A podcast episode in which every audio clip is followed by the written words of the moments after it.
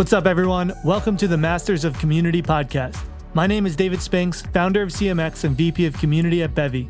Each week, I bring you an expert who will help you take your community to the next level. Thank you so much for joining me. Let's dive into today's episode. Today's episode is our very first live Masters of Community podcast interview with the legendary Jono Bacon. Jono's been in the community industry for a long time. He's built community at GitHub, Canonical, XPRIZE, and with countless other companies as a consultant and advisor. We dive into a whole range of topics in this one. We go into his new book, People Powered, where he shares his methodology for how businesses can build community. We talk all about how to get buy-in for community, the different kinds of metrics you should focus on tracking and reporting. We talk all about the past, present, and future of community. Given his deep experience in industry, what are all the things he's seeing that are changing in the industry now that community is becoming really prominent in the business world? There's a ton of really practical tips in this one, as well as some of the larger philosophical discussions around community. You're going to love it. Let's dive in.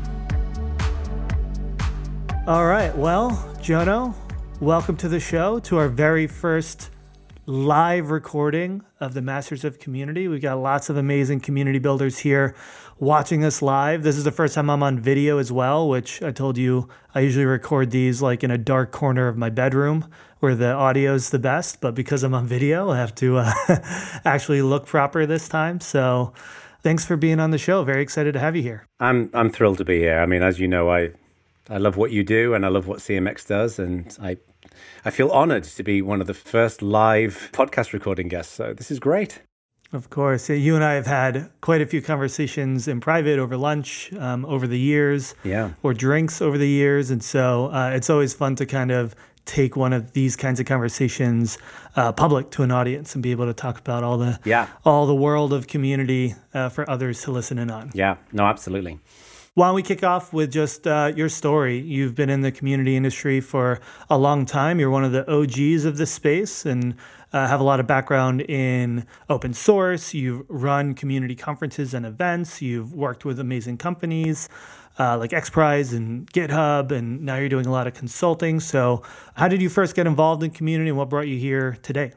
Yeah, I mean, I think like so many of us, it was a, it was a windy journey at best. I was kind of seventeen, eighteen years old, living at home with my parents, and I had no idea what I wanted to do for a career. Um, I was a distinctly average student at school, got mainly C's. Uh, in fact, when I did my A-levels, which is the two years before you go to university, I got two D's, an E, and an N. It wasn't a great report card, it has to be note, noted. Uh, and then my brother Simon came to stay with us uh, for a couple of weeks. He was in the U S and he came back and he introduced me to this operating system called Linux. Uh, which is fairly well known today, but back then it was no one had ever heard of it. This was back in nineteen ninety-eight. So I went and bought a book about how Linux worked because uh, I worked in a bookshop and I had a ten percent discount. And the first chapter of the book talked about how people all around the world come together to build this system. And I was just captivated by it. I just was mesmerized by the idea of people on the internet working together to build something. You know, as a long-haired eighteen, nineteen year old in southern England, I didn't feel like I had any kind of impact in the world. And I always knew I wanted to have some kind of impact. So when I discovered that there's people out there in communities and you can join communities and play a role in it, it just it just fascinated me. It sounds like a cliche, but literally a light bulb went off and suddenly my life had more purpose. And I just wanted to learn everything I could about it. So I just started building a, a community called Linux U K in the U K, and uh, started getting to know people, and just kind of, it just went off from there. And just one thing led to another. I never had a, a career plan. I'd never heard the term community manager or anything like that before. The first time I heard that term was eight years later when I went for my, to work at Canonical. So yeah, it's just a, a random journey. And so you've been doing this work for a long time. You've gone, you know, worked with multiple companies, and a lot of your work is in, in the open open source space, right? Yeah, it's a real mix. I mean, my, my heritage and my background is in open source and tech, but uh, increasingly my work has been broadening out into other areas. So I work with companies who are in consumer products and gaming and security. But I think where I'm mostly known for within within the circle that knows me is with open source and tech. And and a big chunk of the companies I work with are trying to build tech communities or communities around a product, or or especially in open source, yeah. Philly. Yeah, we we just uh, had a great interview with Nadia Ekbal. It's um yeah. coming out, and uh, you know, we talked a lot about how open source is kind of one of the, it's basically like the O G internet communities, like like you said before, community management really existed. There was right. open source, and there's so many interesting dynamics of open source communities that that does translate more broadly to all communities. So yeah. there's a lot we can and should be learning from that space. I mean, I was just going to say, like, it, it's fascinating to me because I grew up in that open source environment, and there were just principles and norms within open source that anyone who'd been around open source for a little while knew about. Like, people have conversations on mailing lists, and you shouldn't top post on a mailing list. And you have kind of standards of practice in terms of how people collaborate together around code and documentation and other things. And it wasn't until I went to XPRIZE, where I stepped out of that world and got into a very different world, that I realized how weirdly unique open source is. And a lot of open source people think of it as being kind of the standard bearer for, for community, but it's really not. It's really bizarre and unusual and forged from a lot of history. Hmm. What makes it unique? One of the things that I found fascinating was when I was at XPRIZE, I was there for a couple of years, and I missed the pragmatism of tech people. So, and this had happened many times over the, I'll give you an example of this. When I was at Canonical, I was at a conference in, somewhere in Europe, I think it was in Prague, at our developer summit. And we were sitting around one night having some beers. And we were talking about, wouldn't it be cool if we had a gamification, like if you got badges for participating in the community? So anyway, so the following morning, you know, I went and wrote like a, just an early prototype of this idea in, in Python.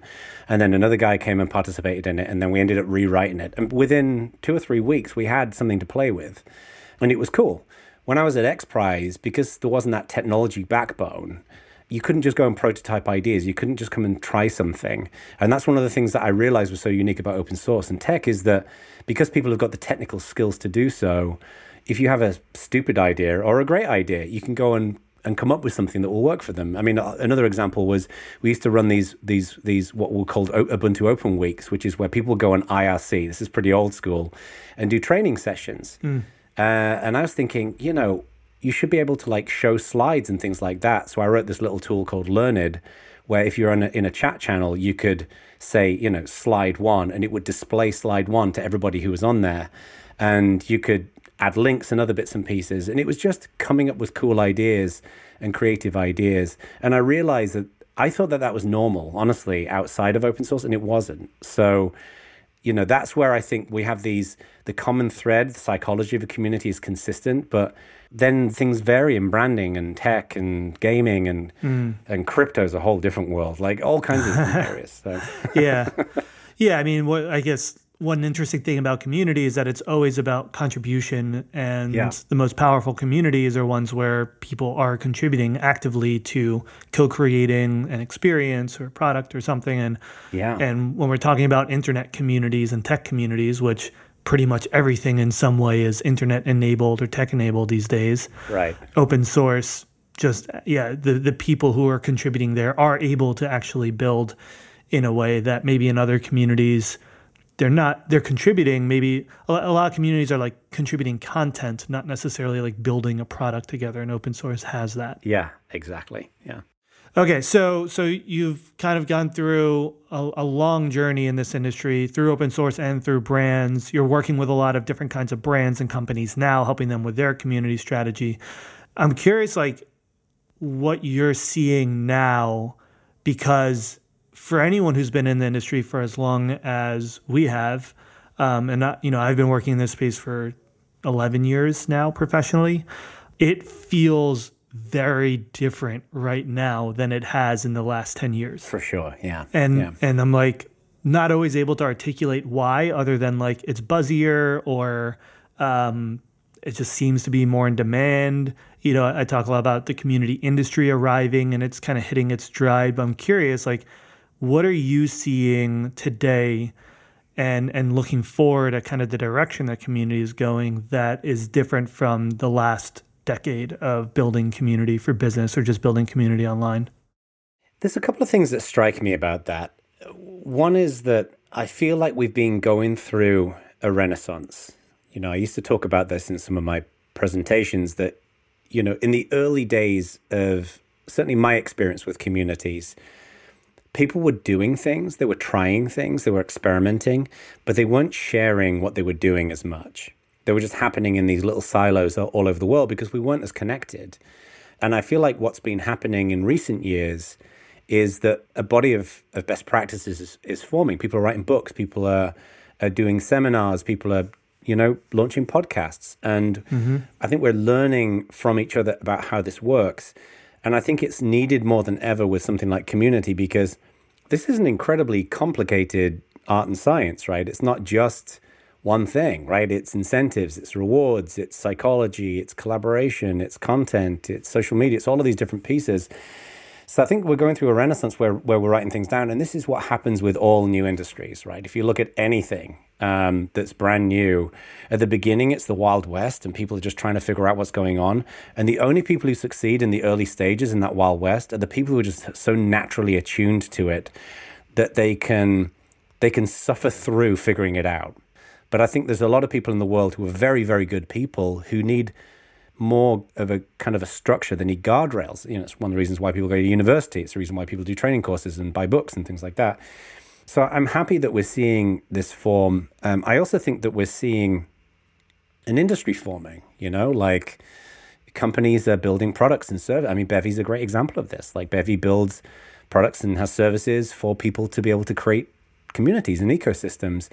And I think we need that to thrive, you know, like this can't be dominated by a single company, mm. you know, uh, it can't be dominated by a single idea. You know, one thing that kind of I find weird is that, and this is, it's meant with great intent, but often when I speak at conferences, people will say, he wrote the book on community. And it's clearly meant as a compliment, right? But I always say, like, I didn't write the book. I wrote a book on community because... We... I wrote two of the books on community. Two of the books. That's what you should say. Right.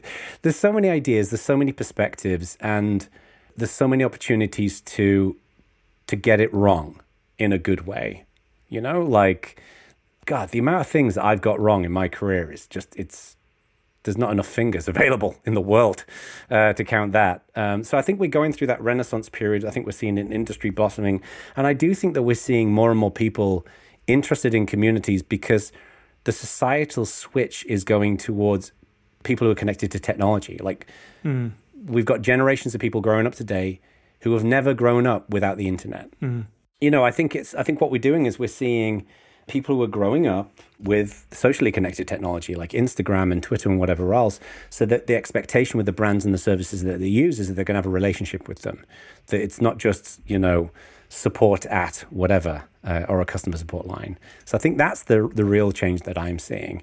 And I love it. I think it's fantastic. Yeah, I think it's a very interesting observation that kind of the measure of an industry. And I've thought a lot about, you know, community as an industry, and that's kind of like our whole mission at C M X since the start has been to advance the community industry. A measure of the maturity or the growth of an industry is like how many people are creating content and products within it. Yeah.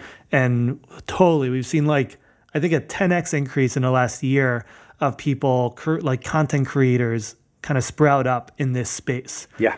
Whereas like it felt like it was kind of mostly the same voices for the last ten years or so. And now there's all these new voices and writers and newsletters. I think more books came out on community in the last year and a half than I've seen in my whole career in total. Yeah, for sure. And more products. We're seeing more community platforms and more unique takes on community come up than than I've seen in a long time as well, where there were kind of a lot of the established players, and that's that's what you had as far as options for a long time. And now all of a sudden there's like twenty new community platforms that are very like nimble and lean and have kind of a more modern take on community design. The other thing that makes me think about this briefly is I think we're going to see a bubble. Like, I think we're going to see, like we saw in the early days of the dot-com boom, we're going to see a lot of new community businesses form, and a lot of them are going to fold because they're going to be trying to figure out who their market is and what products they're going to be delivering. Um, I think there's a lot of businesses right now that are charging way too much money and they're not delivering the right kind of customer service that they need for communities. Because the tricky thing with community platforms, of course, is Because you can create an, you can provide an amazing platform, but building communities is hard. So if you don't have somebody who knows how to build a community, then you could have the best platform in the world. And if it doesn't get utilized effectively, then it can reflect poorly. So I think there's a really challenging onboarding piece. But the one final thing I was just going to touch on that I think is really worth mentioning is I also think we've seen such a profound change when it comes to diversity and inclusion. I feel like the community world has always been a bit ahead of the curve. You know, for example, when I've run the Community Leadership Summit every year, we've always had tons of women show up as attendees. And we've always been really proud of this. And frankly, in the early days, we didn't really do anything special to make that happen. It's just, I think there's a lot of women and men and trans folks who were just attracted to working with people. And I feel like people have just been generally pretty respectful and encouraging in our world compared to some other industries. And I think that's great to see that continue as well. Yeah, I would challenge that a little bit, actually. I think that the research we've done, the data we've seen, shows that about sixty percent of community professionals are female. I think it's an industry that that the default is actually more strongly female. And so when when talking about underrepresented groups, I actually don't think women are underrepresented in the community industry. Um, and what's interesting to me and what I, I've frankly become a lot more aware of in the last couple of years is I don't think that there's as much diversity and inclusion when it comes to race and ethnicity and some other groups that are underrepresented. And we haven't seen a lot of intention across the board, whether it's a company building their own community or communities of community builders, to to try to kind of proactively uh, include those folks and and build more diverse communities. And that is something that's starting to change now. But I would say that's actually an area for a lot of growth yeah. in our industry that we we all still need to work on. And I know we've made it a huge priority at C M X this year. Yeah, no, absolutely. Yeah, I mean, I think that where I'm encouraged is I think we've been doing better than other industries, at least when it comes to the professionals, like the people who I see working in community. Like you said, there's there's there's more women who tend to participate in, in community building. And I've seen, a, I think, a okay level of racial diversity. But to your point, David, there's still a long way to go. But within communities themselves, it's so variable. Right. And there's still lots of work to do. And there isn't, a, and I think a lot of people, frankly, I think have got good intentions. They just don't know what to do. Mm-hmm. And I think that will be part of the renaissance, right? Is, you know, for example, in recent years, having a code of conduct is now something, it's now part and parcel of how you build a community. That was different fifteen years ago. Mm-hmm. That didn't enter the conversation as much. And um, so I think we're, we're heading in the right direction, but I think we'd all wish it was faster than, than it is. Mm-hmm. Lots of work to be done there. And so, okay, so the community industry seems like it's kind of really growing. There's a lot more people interested in it. Um, and you talked a little bit about, about like the potential of a bubble where a lot of people will invest in community and it'll fail, or they'll la- launch community-centric businesses and it'll fail. And so, I mean, you've written two books now, and you just published a book called People Powered that lays out, you know, very specific kind of methodologies and frameworks for how businesses can build community. And this is a lot of the work that you do with companies, is they bring you in to hopefully make sure that they don't fail and that they do things the right way. So what do you think is important for someone who's building a community-centric business or building community into their business today that they focus on to make sure that they aren't part of that bubble that, you know, kind of just throws a lot at community because it's hot, but without really building a strong foundation so it can be successful? What's really important for these companies to focus on to make sure that it's sustainable and successful in the long run? My philosophy, and everything I do when it comes to methodology stems from this philosophy, is twofold. One is that we have to be intentional in how we build communities. There's too many communities that I see in the world where someone sets up a forum or a Slack channel or something, and then they say, okay, let's just see what, see what we can do. And putting the tools in place is one tiny piece of the puzzle. So I think we have to be intentional about, about who our audience is and the value we're going to deliver for them and how we onboard them and how we mentor them when they're casual members and then how they become regular members.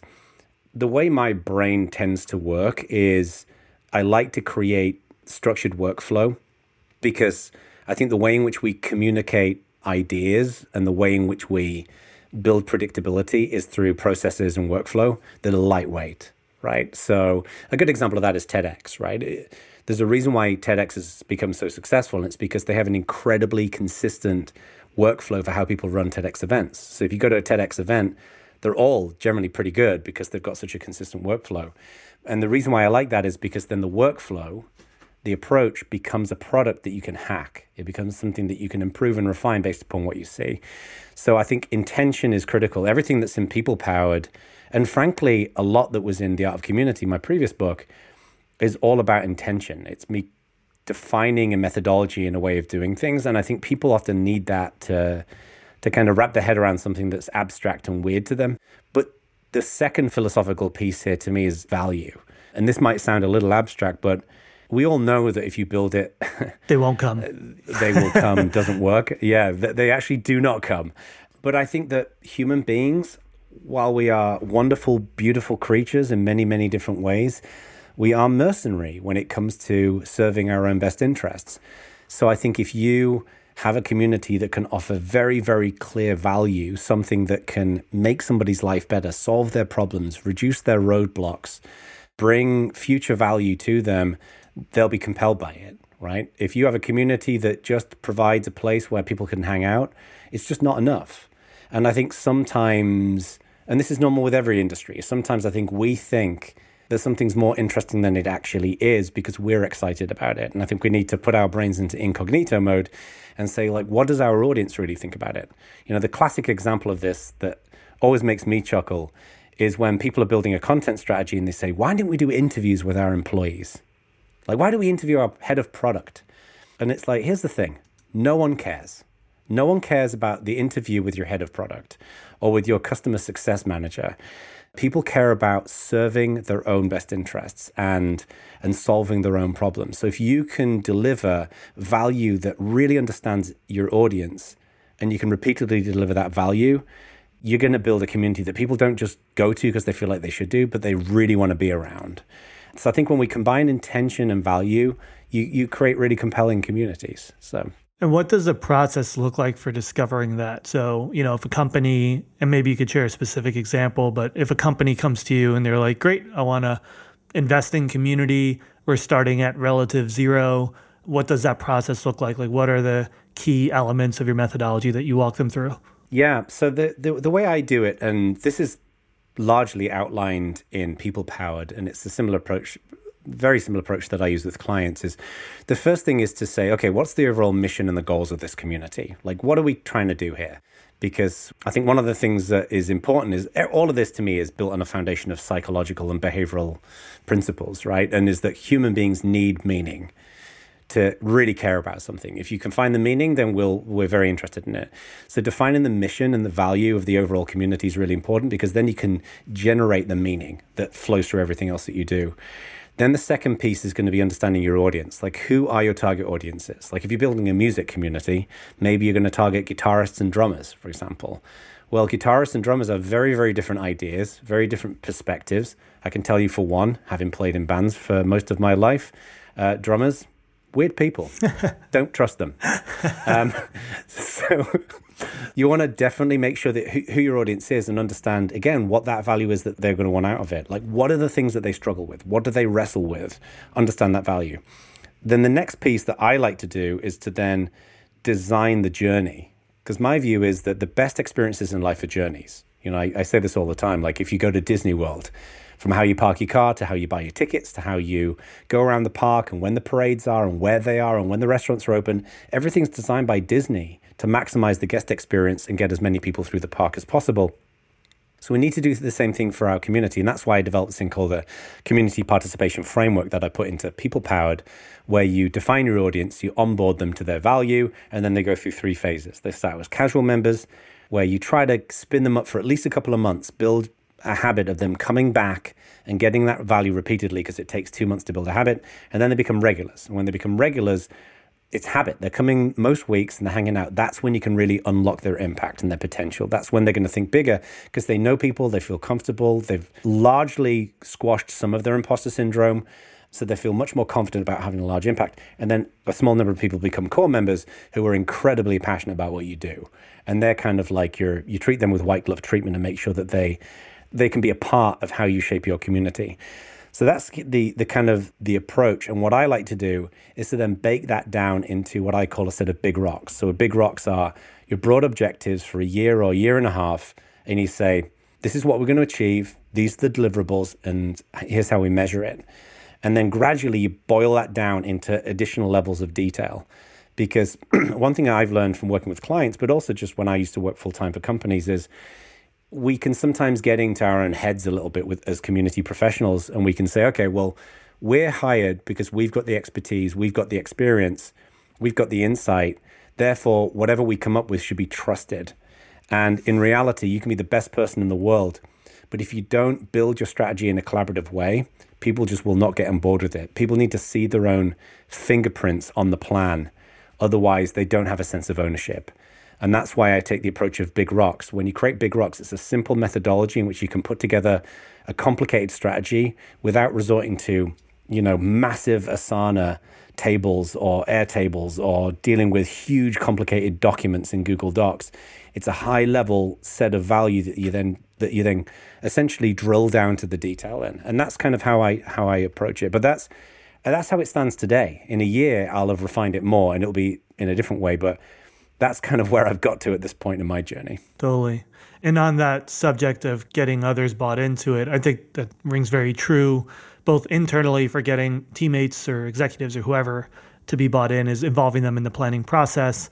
It also rings true for yeah. communities is like, instead of bestowing products or plans or things on them, if you can involve them in the decision-making process. And they, I like that way you put it of, you know, seeing their own fingerprints on the the plan, on the project, they'll be more bought in.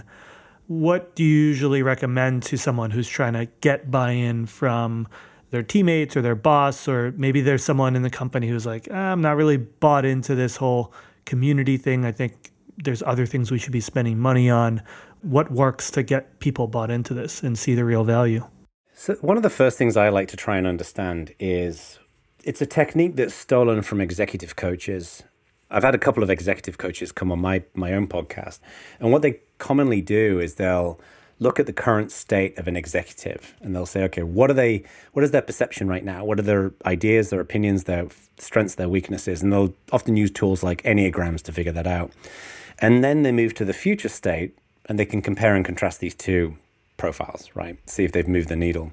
So one of the things I like to do is understand where do people stand right now with this idea of a community. So once you've defined like the vision and the idea of it, there are going to be some people in the organization who will be just super jazzed about it, really excited about the idea of a community. And there'll be some people who will be not so certain, they won't care, or they'll feel threatened. And what I always want to do is start with the people who are most against it. So if, if there's somebody who's really actively against the idea of it and feels threatened by it, is I, first of all, want to understand why. And that's tricky because people don't often tell you why. They often keep that th- to themselves. But what I want to understand is what do they consider valuable in their world? And then how do I have the community deliver value for them? So to give you an example, when I was at XPRIZE, there was uh, a woman there who ran marketing. She was not happy about community. She actively told me to my face, she felt this was a waste of time. She didn't know why I was hired, blah, blah, blah, blah, blah, blah, blah. Oh, that's nice. Yeah. And I came to realize that she was a traditionalist, right? Her definition of marketing was newsletters and email lead gen, right? And within that, she was fabulous. She was really, really good at doing that. This was just a different cultural spin. And I think she was uncertain of how this worked. And also, like, I was brought in by the founder of XPRIZE. So I think she was a little worried about, you know, this, the dynamics of all of that. So one of the things that we experimented with, first of all, was running some XPRIZE events. And I showed her a map of the registrants from all over the world. And I knew that was going to resonate with her because she was all about email reg, right? Getting people signed up to email. And if we have people all over the world, then that gives her a bigger bucket of people that she can message out to. And then that can ultimately result in lead gen. And then gradually, bit by bit, she became really excited about the community. And we actually ended up having a really good partnership there. And I'm not saying that in a condescending, like, oh, she just didn't get the, see the light. It annoys me when com- community people say, you know, marketing people just don't get it. It's like, no, they they just see it differently. Like the world comes in many different flavors. And she was adapting her assumptions around this to a new set of assumptions. And we're human beings. That's that's the way it works. So I think focusing on those objections, but focusing on it from a position of, okay, well, why, how do we bridge this? How do we make this feel more comfortable? Start small and experiment and just do something little to build that sense of comfort. in, and then gradually you, you bring people along with you. I think the greatest leaders in the world, they don't lecture people on what the plan should be. They bring them along with them. And that's why the collaboration piece, I think, is so important. Yep, one hundred percent. And there's definitely that um, narrative a lot in community, which probably isn't super healthy, of kind of like no one else gets community, or it's like anti-marketing, anti-sales, because marketing and sales is like cold and heartless, and communities where like, you know, meaning and passion lives. But, you know, that right, that's no exactly. way to get buy-in from marketing and sales. And it's also just, it's just not true. There's a good way, a, a positive, a, a thoughtful, empathetic, human-centric way to do marketing and sales. And and today, I think the people who do marketing and sales the best are the ones who understand that, and and that should fit in with with community really neatly, and yeah. you know, build it in a way that everyone can win, including members and, and the people within your company. Yeah, I, I agree. I mean, there is no doubt, though, saying all of that, that community people, we're, we're just better looking, all of us. We're just a lot better looking. I mean... I'm sure everybody would. Everyone listening. You're not helping our reputation. Tremendously insightful. Speak for yourself, all right? But yeah, I think bridging these cultures is super important. Like, you know, there are sleazy people in every one of these industries. I've met sleazy community people. Oh, definitely. And and I think if we can, if we can bridge these cultures and understand each other, we can learn a lot from each other. You know, and that's to me the way it should work. I so. agree. I agree. I'm curious to get your thoughts on kind of the direction of products. I know you kind of already said a few times that like the product doesn't matter as much as the people and the strategy, but to some extent the product matters. And mm. as we said before, products, there's a lot of new products coming out. There's a lot of the established players, a lot of whom you've worked with in the past.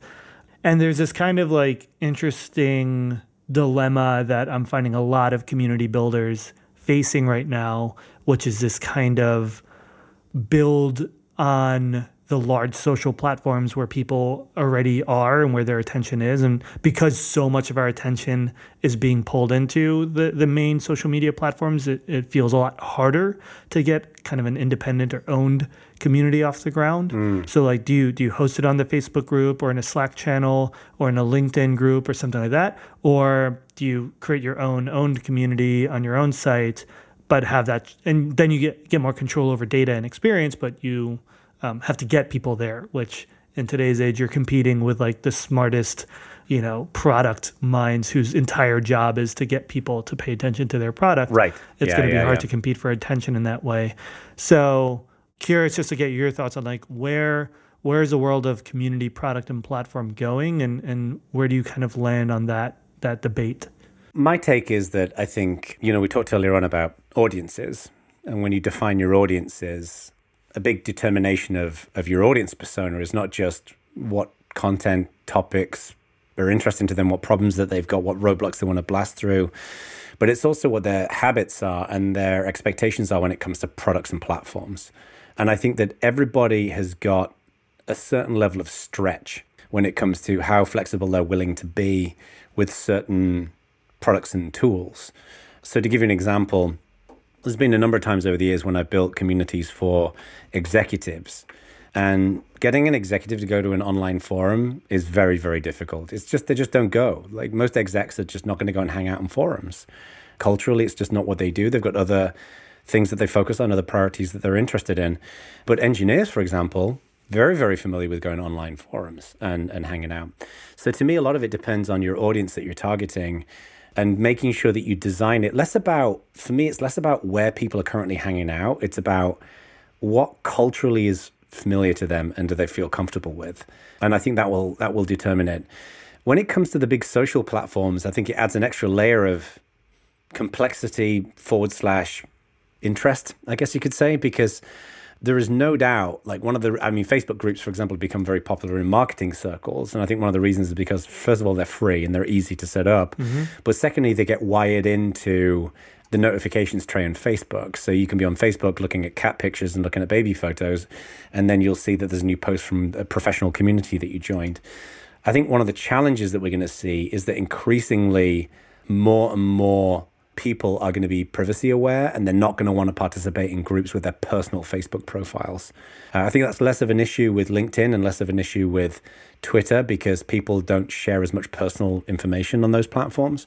But with Facebook, I mean, I've already worked with a couple of clients where we've surveyed their customers and they've said, there's no way on earth I'm going to participate in a Facebook group with my personal profile. Right. And switching between two profiles, people just don't do that. So I think that's something that Facebook are going to have to try and bridge to maintain the platform. But I'm generally of the view, run your own infrastructure where you can, because I think if you're sitting in somebody else's walled garden, it's only a matter of time before someone starts throwing things at you. And uh, when you are using your own platform, not necessarily open source, it can be proprietary tools, but when you've got your own data, when you've got your own platform, then you're building a a more dependable, safer machine. Um, mm-hmm. And that's why I think setting up your own your infrastructure is better. And also, generally, you get way better analytics. The analytics mm. on social media platforms suck. They're terrible. Mm. They just don't give you anything particularly useful. So I think then you can use your own analytics, and that's when you can start tying in, you know, nuances in your community program. Totally. What advice do you have for someone who's building a software platform today, like building a new SaaS product for the industry? Like, where, where are the biggest needs that are yet to be filled? So I, I would have said, if you'd asked me a year ago, I would have said analytics. Mm-hmm. Uh, but I think we're seeing companies like CommSor, uh, which my wife and I invested in, um, are kind of bridging that gap a little bit. Although, and I don't apply this to CommSor, but I think analytics is in itself an imperfect area, because there's an obsession with data and metrics and having dashboards jammed full of graphs. And I mm-hmm. I think it, it moves away from the purpose of metrics, which to me is answering questions that we don't have the answers to. Right. But the one thing that I, I, I really, really wish there were more tools to focus on is reacting to what I call submarine incentives. So a submarine incentive is where you use a computer to detect behavior mm. and then you reward and recognize that behavior with a human being. So for example, in Discourse, there's trust levels, and when people hit trust levels, you can detect that as their, their community maturity goes up, and then you can send them swag, you can recognize them, you can do whatever else. There's not enough platforms doing that. There's a lot of platforms that allow you to set points for different things, mm-hmm. but not where you can set tripwires to detect behavior and then react to it. And I wish more, kind of like Zapier, but for detecting community behavior. I'd love to see some more tools like that. Yeah, I think it's super interesting, kind of the direction that things can go, and in some ways are going, but to your point, not not really fast enough, around A I and community as well, to be able to detect certain kinds of behaviors. Yeah, just help people moderate better and take some of that really hard work off of humans. And I agree. I think Discourse is doing a great job of kind of, it's kind of like influencing behavior in a, in a positive way, right? Like they even do subtle things like you can show someone a message that that appears as they're writing a comment or writing a post that like reminds them of the values, and just kind of like proactive moderation, and build more functionality into the tools that helps the community builder kind of shape and massage the kind of engagement and experience that they want to create for people. Yeah, you know, it's interesting you say that, David, because I'm of the view that the tools should teach you how to use the tools. Mm. So the vision that I always had when I was at GitHub that I completely failed to achieve, but I think GitHub are maybe starting to head in that direction now, is that, for example, if you go and set up a new project in GitHub, you can get your code in there. How do you know how to do all the other things? Like, how do you find developers? How do you give them something to do? How do you get them up and running quickly and easily? A simple onboarding experience.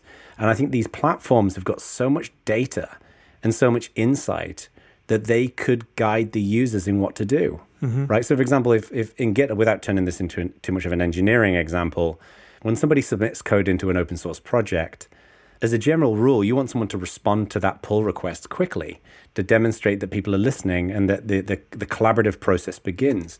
Well, how long should that be? Now, I ab- arbitrarily say it should be within forty-eight hours, but I'm not basing that on any data. I'm basing that on what I think is reasonable. But GitHub have got the data. Mm-hmm. They could tell you what the average amount of time should be and how it should be driven down.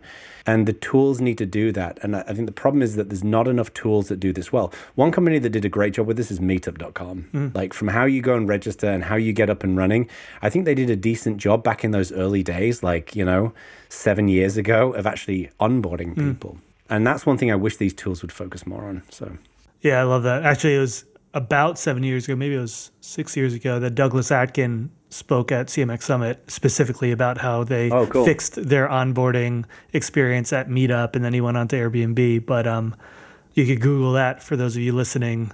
Douglas Atkin at C M X Summit. Cool. Great talk specifically about how Meetup did that. But yeah, I agree. And and I think the data is a huge one. Data is still such an interesting topic in community to me, just because of like how few answers there are for the question of, you know, how do you measure the health of community? How do you measure the impact of community? To your point, metrics should be used for, you know, answering a question, but there's still just so much unknown and so much opportunity in using the the really dense amount of data that you can get from from a community to yeah. educate, like, who are you talking to and how are they engaged? And, you know, the same way marketing automation wants to understand, like, well, you downloaded this report and you read this article. So we start to get an idea of, like, what's valuable to you, and we can give you more content like that. Like, what better way to understand what's important to someone than to see the kind of conversations that they engage with, and and who they engage with and how they engage with them. Like, if we can really responsibly capture that data, you know, not use used to, you know, develop any sort of problematic profiles of people, but just to better understand our customers and be able to, like, serve them better, then it's it's invaluable. One day, hopefully, we'll be able to figure out the intangible. You know, we always say, we can figure out the tangible. We can measure the, with com- what computers can listen to, but happiness and kindness and empathy. And um, I'm hoping that when I'm an old, old, old man, that there'll be some solution to this problem at some point where I can understand that level of uh, intangible value that communities bring, because there's so much of it, mm-hmm. right? And we all we all know this. Everyone who's listened to this will know this, because that's why I think that's why we we love doing this. Uh, yeah, but maybe it's it's always tricky. Maybe it's one of those things that's better left intangible, though. Well, maybe we're not meant to measure happiness or a sense of community. It's, right. It's, it's better left unknown. You know, when I was at XPRIZE, there was a talk for many years about having an, a happiness XPRIZE for measuring and growing happiness. Mm. And we always got into this this discussion of, should we be measuring happiness? Mm. Like, just like you said, you know. So yeah, it's one step closer to Black Mirror. We'll be rating each other. Right. And, everyone will have a happiness score uh, based on how you've contributed to your communities. Right. If we ever get to Black Mirror status with that, it's going to be because of community managers, for sure. Oh, yeah. We're, yeah, we're the ultimate downfall. Like, imagine if we had a rating for, like, everyone who joined our community of, like, how respectful they've been in other communities or something. Like, it would make everyone's life a lot easier from a community manager it would perspective. Be. It might destroy society, it, yeah. but, you know, we moderation would become a lot easier. Yeah. I wonder if that's actually happening. I, I know when blockchain was really hot, I was talking to a few different companies that were trying to build on the blockchain kind of a decentralized reputation system for the internet, so that, mm. you know, your reputation would travel with you from, you know, Reddit to Facebook to Twitter to indie communities, whatever. So you can't, like, troll in one place and be an asshole and then show up somewhere else and be treated with open arms. Yeah. I think the tricky thing there in my mind would be, I think something like that would would track the extreme cases, but it would lose the nuance, you know? So I think we'd be able to determine, you know, if people have been assholes in different places and trolling. But for example, I think the way in which people engage and participate in different communities mm-hmm. varies quite a lot. Um, when I just think about myself, for example, I I hope I'm not considered a troll or an asshole, but um, my level of engagement and passion in varies tremendously different, depending on different communities, and just even the tonality. Like oh, yeah. the way I hang out in music communities is so different to tech communities. It's true. Example. Yeah. Um, if I were judged based on my tone when I play Warzone, when I play video games, and that translated to, like, how I participate in, like, the C M X community, it would not go over very well. Or, like, the basketball court, if, like, I was judged based on my, like, tone in the basketball court, was, like, also how I was rated for a professional community. It'd be a disaster. I hope that there's recordings of this side of David Spinks. I, I hope not. I'm probably on some Twitch stream somewhere, like, yelling at a six-year-old, a thirteen-year-old on Warzone. Uh, it'd be hilarious. Whatever, that kid was a dick. He deserved it. I don't know him, but I agree. He deserved it. He was very rude. He violated the community right. guidelines. Right. Okay. Well, on that note, I think that's a great point to transfer to everyone's favorite section of the podcast, the rapid fire question round. Are you ready for the rapid fire question round? I'm as ready as I'm going to be. I can tell you that. No one's ever so ready. We'll that was a trick question. No one's ever ready for the rapid fire question round. Yeah, I don't think I'm ready. Honestly, well, I'll, ask we'll, we'll, I'll try rapid fire questions and you try to have rapid fire answers. And all right. And then maybe we could open up to some Q and A from the audience since this is a live recording. We got to involve the audience. So uh, if you haven't already, yeah. drop your questions in a Q and A and we'll try to get to them after this. All right. Number one, what's your favorite book to re- recommend to others? The Obstacle Is the Way by Ryan Holiday. Mm, good one. I have that one. Love that book. I need to read it again. Why is that your recommendation? Um, I'm a big believer in what I call manageable adversity is the way in which we get better. So doing hard things. I would not include unmanageable adversity, which I would incorporate as including, you know, misogyny and sexism and racism and all those nasty things that, you know, no one should have to deal with that. But putting yourself on hard problems, I think, is how we get better. And the Obstacle Is the Way for people who are having a tough time, having a rough ride, is an incredible rinse of your brain to help get you on that kind of like adversity track. It's it's wonderful. I've just a pile of copies in my office that I give to people when they're really struggling. Like I sent one to a friend of mine who was diagnosed with breast cancer and another friend of mine who got fired from his company. Oh, not fired, he got made redundant. Um, it's great. Wow, that's awesome. Yeah, Ryan Holiday's awesome. A lot of it's all rooted in stoicism and really being like non-reactiveness and yep. I love that stuff. So big fan of that as well. Great recommendation. All right, number two, who's an up-and-coming community builder or creator that you'd uh, recommend we all follow? Samantha Vinia Logan. I met Samantha many years ago through Ubuntu, and Samantha is kind of my muse when it comes to metrics. She's part of the Chaos Initiative, which is all about tracking community metrics, especially around tech, and just a really remarkable human being. Kind, generous, enormous levels of empathy, scary smart, um, and very generous with her insights. So, Samantha. I love it. Where can we follow her online? Chaos Initiative is probably the best place to go. C H A O S S yeah. uh, is a great place to start. And then Socially Constructed is the group that uh, she participates in. So that's awesome. Maybe can you share a brief thing about Chaos? Because she actually reached out to me. It reminds me I have to get back to her and uh, have a chat about, about yeah. Chaos and the work that they're doing. But I thought it was really fascinating. I didn't know it existed. Yeah. Maybe say a word or two about what that is. I mean, it's basically, it's um, it's it's a project that's founded by the Linux Foundation, um, who have lots of kind of like community foundations within tech. And it's basically trying to come up with a a set of metrics for measuring communities effectively. You know, I participated in the early stages of it, and then I just ran out of time. Uh, and frankly, you need people like Samantha, not me, involved in that. It offers a lot more value. It's a big question, right? Like, how do you, like, what should you be measuring and how do you measure it effectively? Yeah. And then it's also tied into like dashboards and open source dashboards and this, that, and the other. Yeah. So definitely go and check out Samantha's work. If you go to socially constructed dot online, I think it is, you can find out more. So. Yeah. Yeah, they're, they're taking a really unique and I think will be impactful approach to solving that problem we talked about earlier of really understanding how to measure community. So highly recommend checking that out. Yeah. Well, that's a good segue to one of my questions here, which you're going to hate this question. If you could only choose one metric to use for the rest of your career to measure community, what would that metric be? The one that I would probably choose is, I wish there was a better way of describing this, but D A U forward slash M A U. So that's where you define what an active user is and you measure how many daily active users there are and you divide it by the number of monthly active users.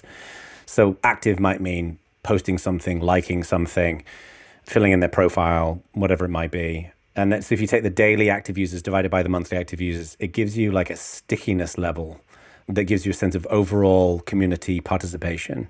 Uh, it's not a metric you can change immediately because it takes time to see the patterns forming, but I think it's one of the best ways of determining community health. And you want to shoot for at least thirty percent. Awesome. Very practical tip there. Love it. What's your go-to self-care practice? Ah, stoicism. Love it. So I actually break this into two areas. One is stoicism. I'm a huge fan of stoicism. And again, this is about training an additional little voice in your head to always say, like, how do you want this to turn out? Like, how do you want to influence this, this decision?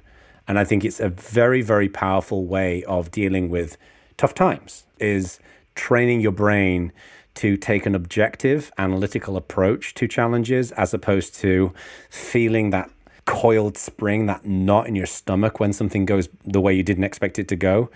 I think Stoicism is incredible. It's extremely powerful, and it takes a lifetime to, to master. And I wouldn't claim that I've mastered it by any stretch, but I've, I've certainly got a lot of value out of it. The other one is what I call an executive check-in, which is where you, when you're trying to figure out a problem, or you're trying to, again, just trying to deal with a difficult situation, is going for a drive or a bike ride or a skateboard ride or something else, a place where you can talk to yourself without being heard. And then basically you use yourself as a coach. Um, there's been times when I've had a bad day and I'm feeling vulnerable, and I'll go for a drive and I'll basically lecture myself. I'll say, come on, dude, don't be so ridiculous. Okay, pull yourself together. It's amazing how well it works. I do it all the time. I do it at least once a week. I find it really helpful. I love it. Great advice. What's your favorite quick engagement tip that you use in communities? Detect somebody's first contribution to your community. Could be a posting, answering a question, could be showing up at an event, joining your webinar, and then recognize them publicly. Just say in a forum post or a Slack message, hey, it was great to see you, or drop them a, a it could even be a private recognition. People crave validation. So just recognize them. It'll put a little note in their brain, a little bookmark in their brain that says, huh, this community actually pays attention to its members. Mm, love it. Very good tip. All right. Uh, what's the weirdest community you've ever been a part of? I had to narrow this one down. So many options to choose from. So many options. Every time I ask someone who lives in the Bay Area this question, they're like, "Oh man, like, oh god, how long have you I got?" Have to choose one. Yeah.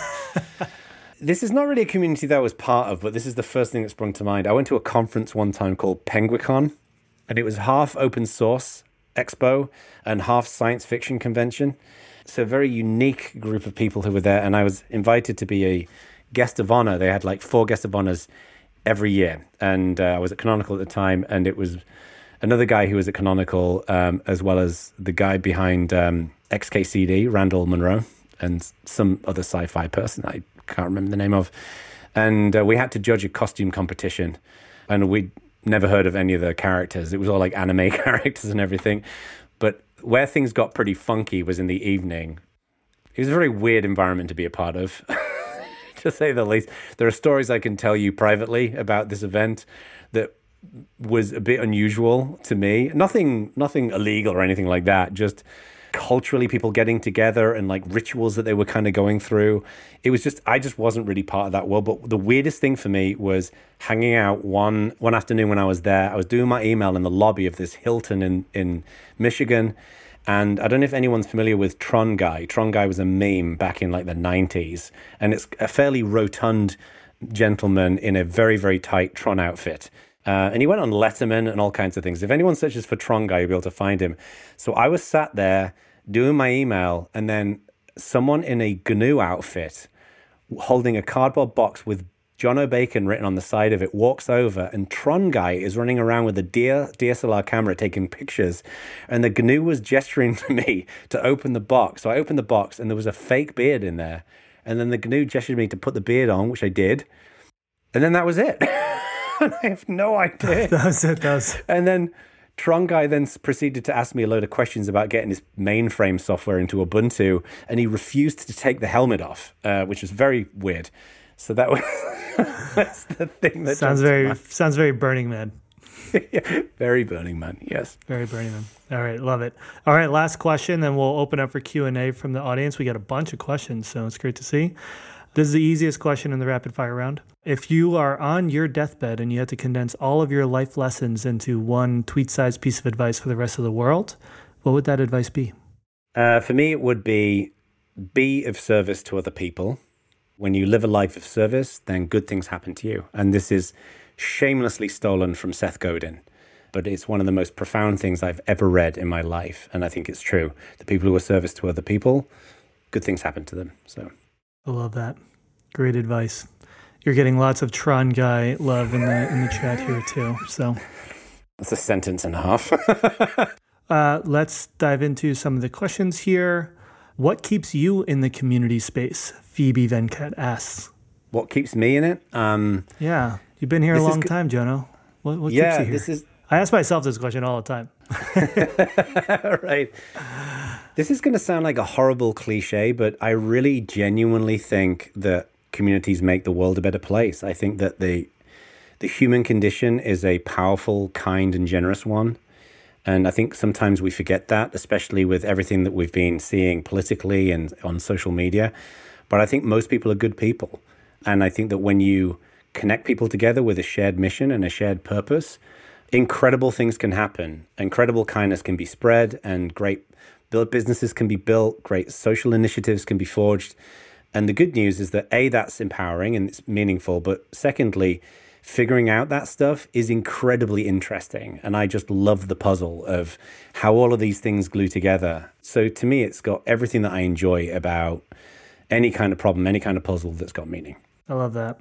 Yeah, I think for me, it's same. It's like the puzzle of understanding community and human dynamics and how it's changing and how technology is changing it. It's just, yeah. Oh, I'm I'm still just very curious about it. I'd say I sometimes get bored about community for a specific thing. Yeah. But then there's always like an infinite amount of new applications of community. Yeah, yeah. It's a big canvas and we're all painting on it together, which is fun. Mm-hmm. Love it.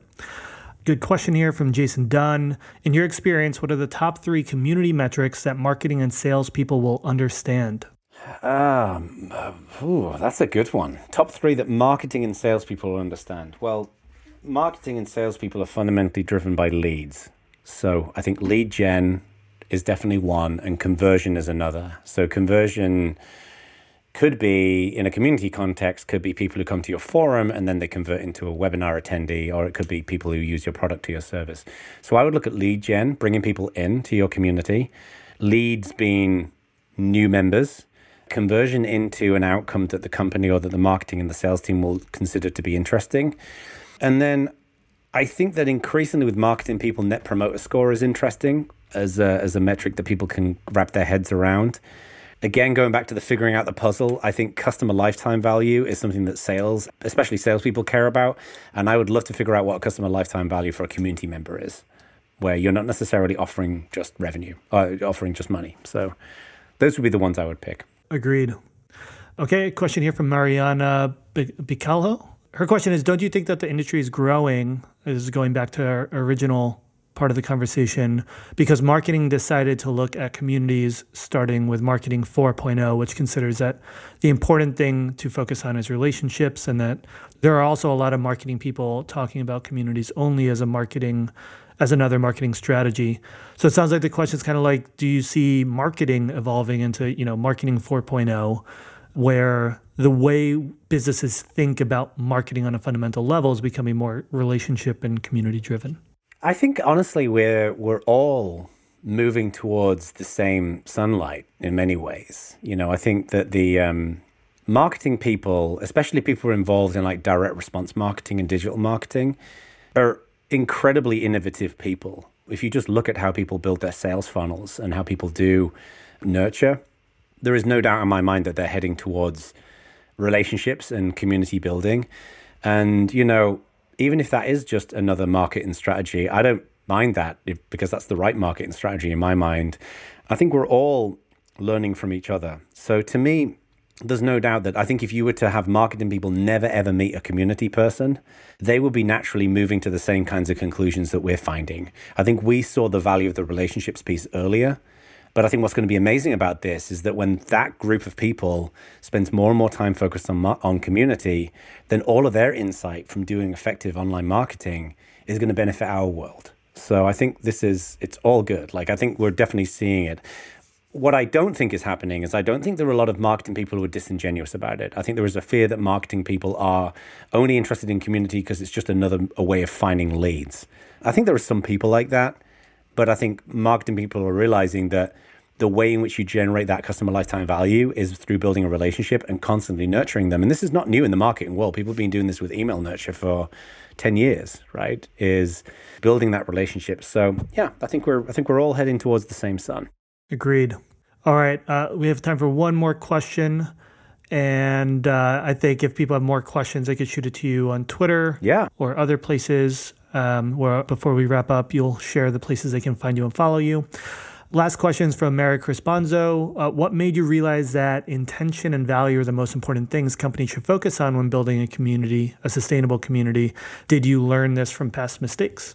Yeah, I mean, it really was from past mistakes. It's because one thing I learned a number of years ago at a, a conference called Foo Camp, which I don't know if it's even still going anymore, was this guy, Scott Bacon, I think his name was, uh, talked about if you want to build something amazing, you need to figure out the worst way of doing something and then invert it. So for example, if you want to w- build the worst phone, uh, if you want to build the best cell phone, then what would the worst cell phone look like? The buttons are too small, the screen is not visible in the light, things like that. And then you invert it. You make nice big buttons and a screen that reflects doesn't reflect uh, poorly. And one of the things, so I started, when I when I learned that, I started looking at community from the same through the same lens. Like, what are the things that everyone screws up? Well, they just kind of lobbed the community together. You know, they set up a forum, they chuck out social media and blogging and whatever else and see what sticks. Well, that doesn't generate consistent results, so that's intention. And then um, just too many community folks, in my mind, still today, um, build communities that they're excited about because they're interested in communities and they're engaged and motivated by social environments, whereas a lot of your audience aren't going to be naturally into that. So that's about value. So to me, it was really about inverting where I was seeing flaws in community strategies ten years ago. I love that. Think about the worst possible community you could build, right? And do the opposite. And do the opposite. Just, just a terrible, abusive, aggressive, trolly place, right? Where everyone's sharing articles to their media, right? It's my worst nightmare. All right. Exactly. All right. Awesome. Um, so we're going to wrap up here. Jono, this is incredible. So many good takeaways from this. Uh, where can people go to continue to learn from you and follow you online? One place is my social media. I mean, I, I post a lot on Twitter. And uh, so my, because I've got such a stupid name, my handle is Jono Bacon. So if you just go to Twitter forward slash Jono Bacon or Facebook forward slash Jono Bacon, you'll be able to follow me on that. It's not stupid. It's very cool name. It's- Some people think my name is John O. Bacon, which would be stupid. um, um, and then you can go to uh, jono bacon dot com. And then also, I'll put this into the chat. I also have like, because uh, I, I put People Powered out, and I also have like a thing called the People Power Pack where you can go and get a couple of chapters from the book. And I send a lot of best practice out via email. So when people sign up to my email, I'm sending like training and articles and, and templates and all kinds of stuff. So you can go to jonobacon.com forward slash pack and sign up for that as well. Um, and I'm just an open book. Drop me an email, jono at jonobacon.com. I'm always happy to answer people's questions. I love this stuff. It's always fun. So awesome. Well, I can agree with that. You do love this stuff, and you are always very generous with your, your time and your insights. And you've always been there for me when I needed feedback or advice on things. And you, you've been in this industry for a long time because it's clear how much you care about it, and you've done an incredible amount for this industry, whether it's the Community Leadership Summit, which for those of you who don't know is an unconference, uh, one of the first conferences for community professionals, existed even before C M X Summit existed. So Jono's been paving the way in this industry for, for a long time, and just grateful for you and all the work that you've done here. And thanks for taking the time to join us on the Masters of Community. Yeah, thank you. It's great to great to hang out with you, David. All right. Thanks, everyone. And we'll see you next time in the next episode. See ya. The Masters of Community is brought to you by C M X, the world's largest network of community professionals, and Bevy, the enterprise platform powering communities for the world's leading brands. This episode was edited and produced by Finesse Media. Music was provided by Seiji Cataldo, and design was provided by Virginia DeMarco. If you enjoyed this episode, please drop us a review in iTunes. It's a huge help for helping us get this podcast in front of more people. We really, really appreciate it. And share it with your networks. The more people that learn about the power of community, the better. We have a new episode every week, so until then, thank you so much for listening, and see you next time.